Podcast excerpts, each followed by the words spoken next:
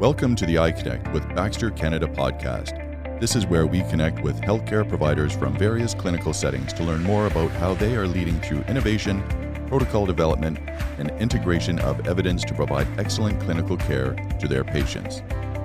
Join the conversation with your hosts from Medical Affairs at Baxter Canada.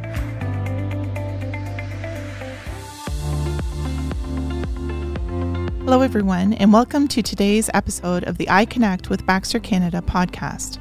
My name is Michelle DeGloria. I'm a medical science liaison with the medication delivery team at Baxter Canada, and I will be your host for this episode. As always, our goal is to bring you interesting and relevant topics that impact your day to day practice as a clinician. I'm excited to welcome Dr. Kyle Waldman back to join us for this episode. If you missed his first interview, you can find the link to that in the library. Thank you for listening. Thanks for joining us again, Dr. Waldman. It's fantastic to have you back. Um, we'll skip over all of the previous introductions that we've done and jump right to the content in the discussion. And sounds good. I want to start with gaining a better understanding about what is regional analgesia. Sure. So, um, regional anesthesia is like a um, basically using local anesthetics, and like I said, the same medication you, you would get at a dentist or something, to freeze or, or anesthetize different parts of the body. Essentially, this involves uh, an anesthesiologist using an ultrasound machine to uh, locate the nerves, which send pain information from parts of the body to the brain. So basically, a small amount of local is injected around the nerve, and this interrupts pain signals from ever reaching the brain. Now, would this be sort of uh, a normal part of an anesthesiologist's practice, uh, using an ultrasound to guide this type of injection of medication?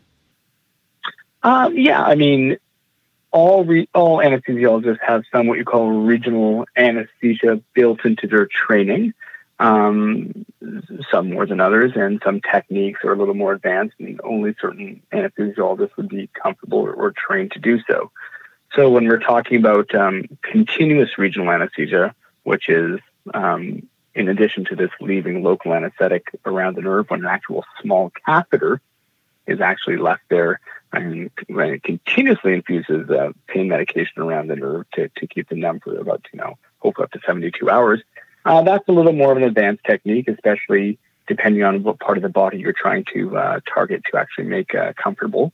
Um, but um, usually there's a, a, few members in, in every department of a, of a, tertiary hospital which offers surgeries that would require that, that w- would be trained in, in, in, that, in those techniques. And you mentioned that um, in order to perform a continuous infusion, a catheter is inserted. And what does mm-hmm. what does that actually look like? What type of catheter is used? How big is the catheter? How long can it stay mm-hmm. in? Sure. So, I mean, I, I think the catheter word, unfortunately, has very negative connotations. Everybody, you know, thinks about a urinary catheter or some massive, sharp, huge plastic tube. So it, it's actually it's incredibly small. It's um, maybe a couple hair widths uh, thick. It's totally flexible and soft. So patients don't even feel that it's in. Okay. Um, there's nothing sharp at the end. Um, all they see is a band-aid on their leg and the low tube coming out. Um, the ones we do um, run for about 72 hours afterwards, and they're just hooked up to a, a local anesthetic bottle, um, which continuously infuses local anesthetic through the tube uh, down to um, where we place it around the nerve. Okay. And who would be considered a candidate for regional anesthesia? Yeah. Um, so the, the nice thing about regional anesthesia um, is that it's incredibly safe and has very few contraindications. Uh, that being said, we generally try to avoid regional anesthesia in patients who are, who are at risk of bleeding, so patients who are on blood thinners like uh, warfarin or, or Plavix. But, you know, the vast majority of patients have, have already stopped these blood thinners prior to surgery anyways. Um, so almost anyone, with the exception of maybe some very rare allergies or some rare um, disorders, are a candidate for regional anesthesia.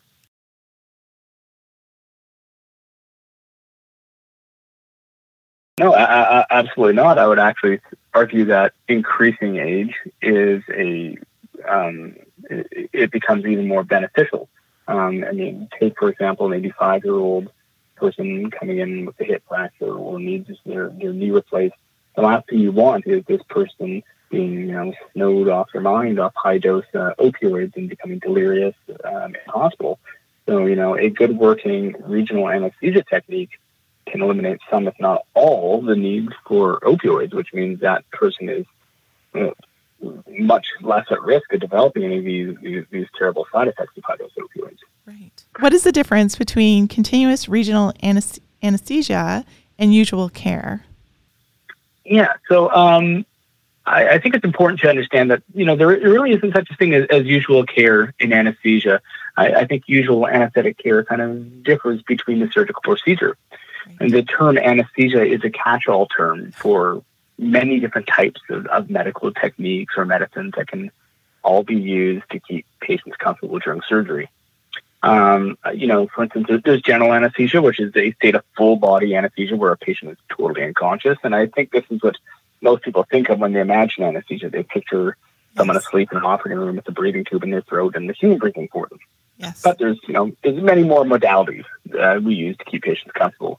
There's uh, neuraxial, you know, otherwise known as spinal or epidural anesthesia, and that's you know when we put a small amount of freezing in your back to freeze a part of your body, either for surgery or for like you know childbirth. Mm-hmm. Um, there's uh, sedation when you know you just give patients medications intravenously, um, and then there's regional anesthesia, which we, we kind of just touched on. But often, as anesthesiologists, we, we combine one or more of these modalities to try to maximize the benefit and minimize, you know, the side effects of each. So, taking, for example, you know, a knee or hip surgery, typically a patient will receive a spinal anesthetic and that, uh, and regional anesthesia, or otherwise known as nerve block, um, and sedation. So, the spinal anesthetic would you know, ensure that the patient feels no discomfort during surgery. The nerve blocks would minimize the pain after the surgery, and the sedation is just you know, to keep the patient comfortable and unaware during the procedure itself. Why would a physician want to consider this type of modality for pain management? So, um, uh, let me give you an example. If you were to come into our hospital two years ago for knee surgery, you would have had a spinal anesthetic, single shot nerve blocks, um, and, sedation for your procedure. Um, and you know, usually you'd be you know very comfortable the first 12 or 16 hours after your surgery as those nerve blocks are working. But once they start wearing off, you'll begin to experience pain and require opioids to achieve uh, you know a reasonable level of comfort. So with continuous anesthesia or continuous regional anesthesia, we can prolong that window of comfort from 12 to 72 hours, getting the patient first off over the initial uh, worst of the pain and allowing the body more time to heal while still allowing the patient to mobilize. It doesn't have any motor component to it.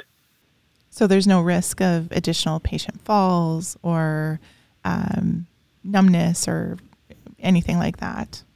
Well, there definitely is numbness. We want the numbness. We want the numbness. Yes, uh, we want the numbness. But in terms of in terms of motor, you know, that was a, a, long held. I don't want to say myth, but you know, very much a concern, and you know what, a, a valid concern amongst uh, orthopedic surgeons and stuff. But you know, a lot of that concern has has, has been dissipated over the years um, from changes in, in technique. Um, in order to achieve analgesia after surgery, only very dilute amounts uh, of local anesthetic are required.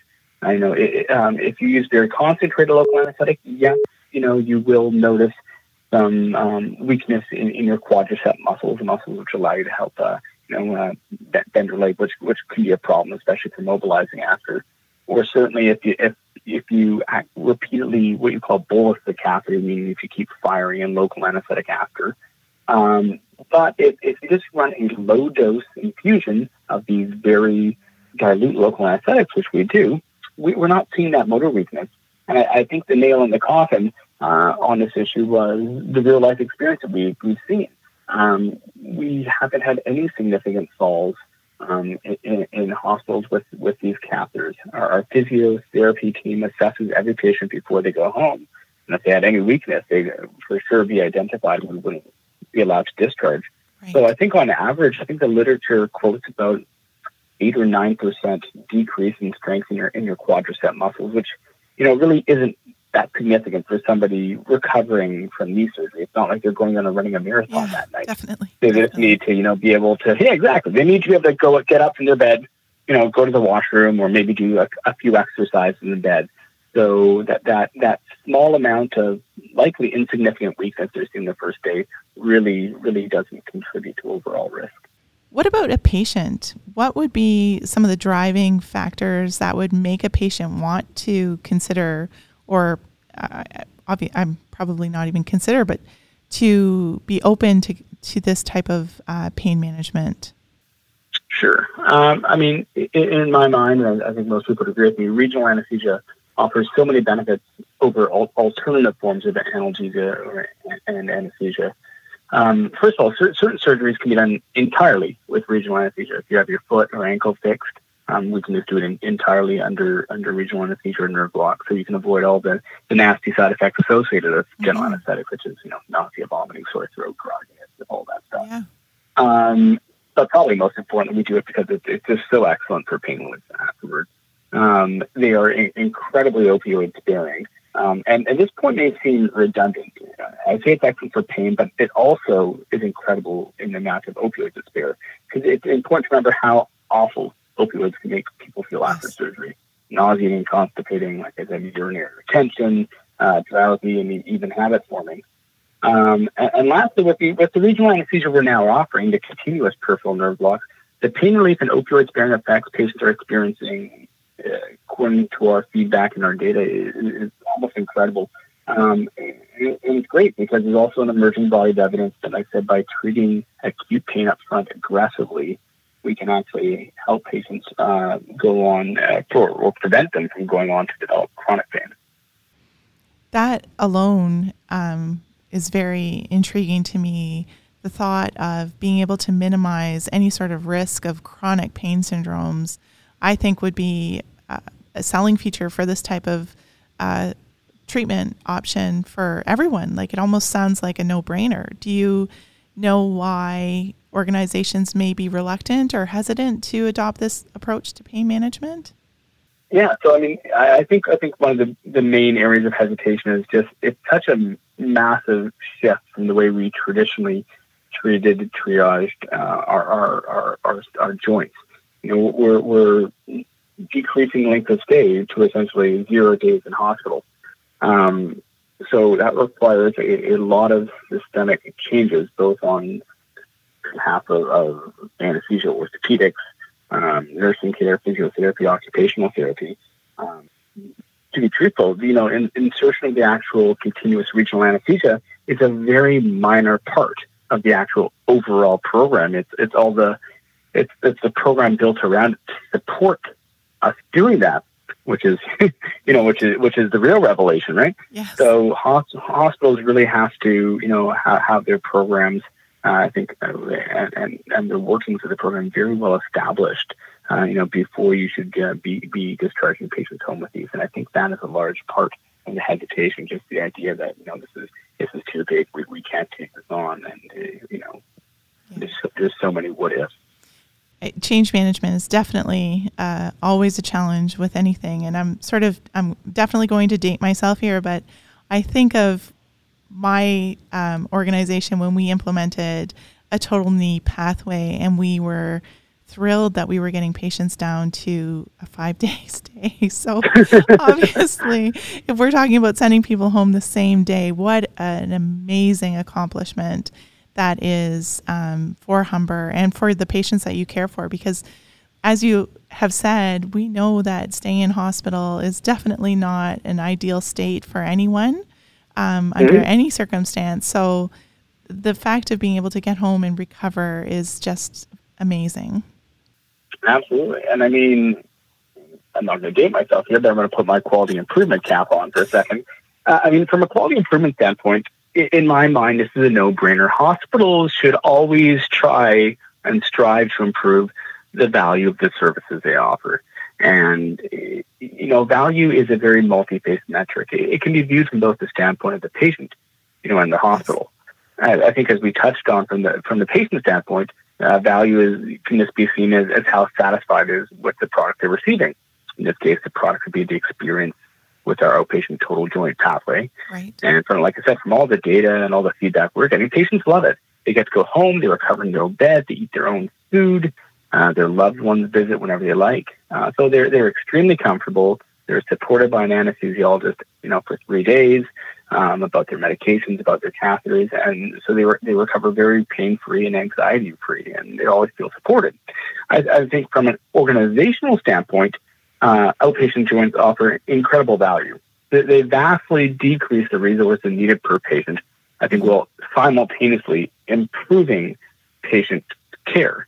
Right. Um, so I think I mentioned in, in our institution now, uh, our, our our needs would traditionally stay for about 2.2 to 2.4 days, but with our continuous regional anesthesia program now, over 75% of our patients are going home the same day. So, I mean, if a hospital dedicates, you know, just a little bit of resources to setting up a program like this, it, it repays itself in, with dividends.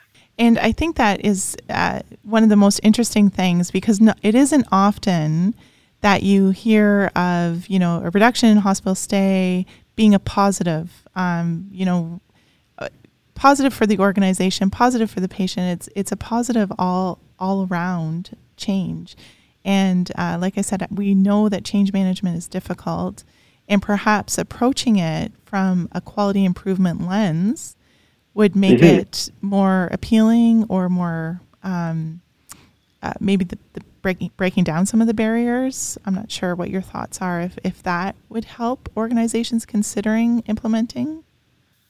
Uh, yeah, no, absolutely. I mean, yeah, I think once organizations see see the value in it, and I mean, and it, it's not it's not just about cost savings. You know, mm-hmm. really, quality improvement should not be about cost savings. You know, we're, we're not building cell phones here. Right. We're not making cars. Um, it, uh, anything that I think purely focusing on cost savings in a hospital usually ends up doing disservices to patients. Yes. This is not that at all. This just happens to be a happy, you know, side effect of this program. Um, like I said, it, it, this program truly adds value. Um, these patients are getting the same, if not better, care um, at, at, home. They're, they're, they're recovering better. The, there, there really is no reason for 90% of these patients to stay in hospital unless you have, you know, horrible congestive heart failure or, you know, rip roaring chronic pain and require, you know, 500 milligrams of opioids a day and need to be supervised in hospital. There's no value added benefit of staying in the hospital. Everything we do here, we can do as an outpatient. This has been a fantastic discussion. Um, I've truly learned a lot from you, and I'm sure our listeners have as well. And I appreciate um, all of the discussion. I'm wondering if you have any final thoughts that you want to share with our listeners that um, you feel maybe you haven't expanded on enough or that you want to just reinforce. Um, you know what? I mean, the only thing I'd say I'd want to reinforce uh, for anybody who's who's saying, you know, this would be a great plan for our hospital. Where can I even get started, or, or how should we do this? Um, I'd say, you know, good lines of communication between the orthopedic department, the anesthesia, and patients are, are really paramount to success. Like I said, it's, it's, it's, a huge change, and it'll be adjustment for all parties involved. Um, I, I, remember when we first started doing outpatient knees, you know, we, we were worried, and le- legitimately so. I mean, one of the orthopods I, I started working on with this, you know, I just told him one day, you know, we want to get patients, you want to get patients out of hospital earlier um, we wanted to be more comfortable. Uh, well, this you know this has worked really well for our shoulders, and I think we can make this work for our knees. So you know when we when we first started doing that, it was just uh, me and this one other surgeon, and we, we would touch base with each other almost almost daily. Um, we you know we would give each other feedback, and you know I called Mrs. X or Mr. Y the other day. They were doing great, or you know I think we should maybe change our multimodal analgesia around and they would you know tell me things about how the patient was recovering when they saw them in follow up. Um, and I think most importantly, the patients themselves were an incredibly rich source of important feedback for me. Uh, we, we learned a lot about how they were using their medications or not using them. Uh, we, we, we discovered if their catheters were falling out or leaking, what time of day their pain was uh, worse. Um, so I, I think constant feedback and constant improvement with little changes um, was, was is so key to to getting a program like this off the ground. I think um, you nailed it on the head. Communication is always key, and And this really sort of reiterates that for everyone that involving the appropriate stakeholders, making sure that there is an open form of communication and dialogue back and forth is really um, so important for the success. And I look forward to seeing where Humber goes next and and what um, patient stories come out of this. And I'm going to say, I was going to say if I need a knee replacement, but I'm sure eventually the day will come when I will need a knee replacement. I will certainly make sure that it's at Humber because um, it sounds like fantastic outcomes are being achieved there. Uh, yeah, no, it's it, we're, we're, very proud of what we achieved, and like you said, we, we, can't wait to see how we can continue to improve on this and, and where it's going to go next. Thank you so much, Kyle, for joining us today, and I look forward to future discussions with you. Me too. Thank you so much, Michelle. Thanks for listening to today's episode. To listen to more episodes like this, be sure to subscribe to ensure you always receive notification. Please reach out to us by email if you have any questions, comments, or feedback. We look forward to having you back with us next time. Thank you for joining us for the episode of I Connect with Baxter. All of the opinions and experiences expressed in this episode are those of the guest speaker and do not necessarily reflect those of Baxter Canada. If there are other areas of interest you would like to see included on future podcasts, please email those to iconnect at baxter.com.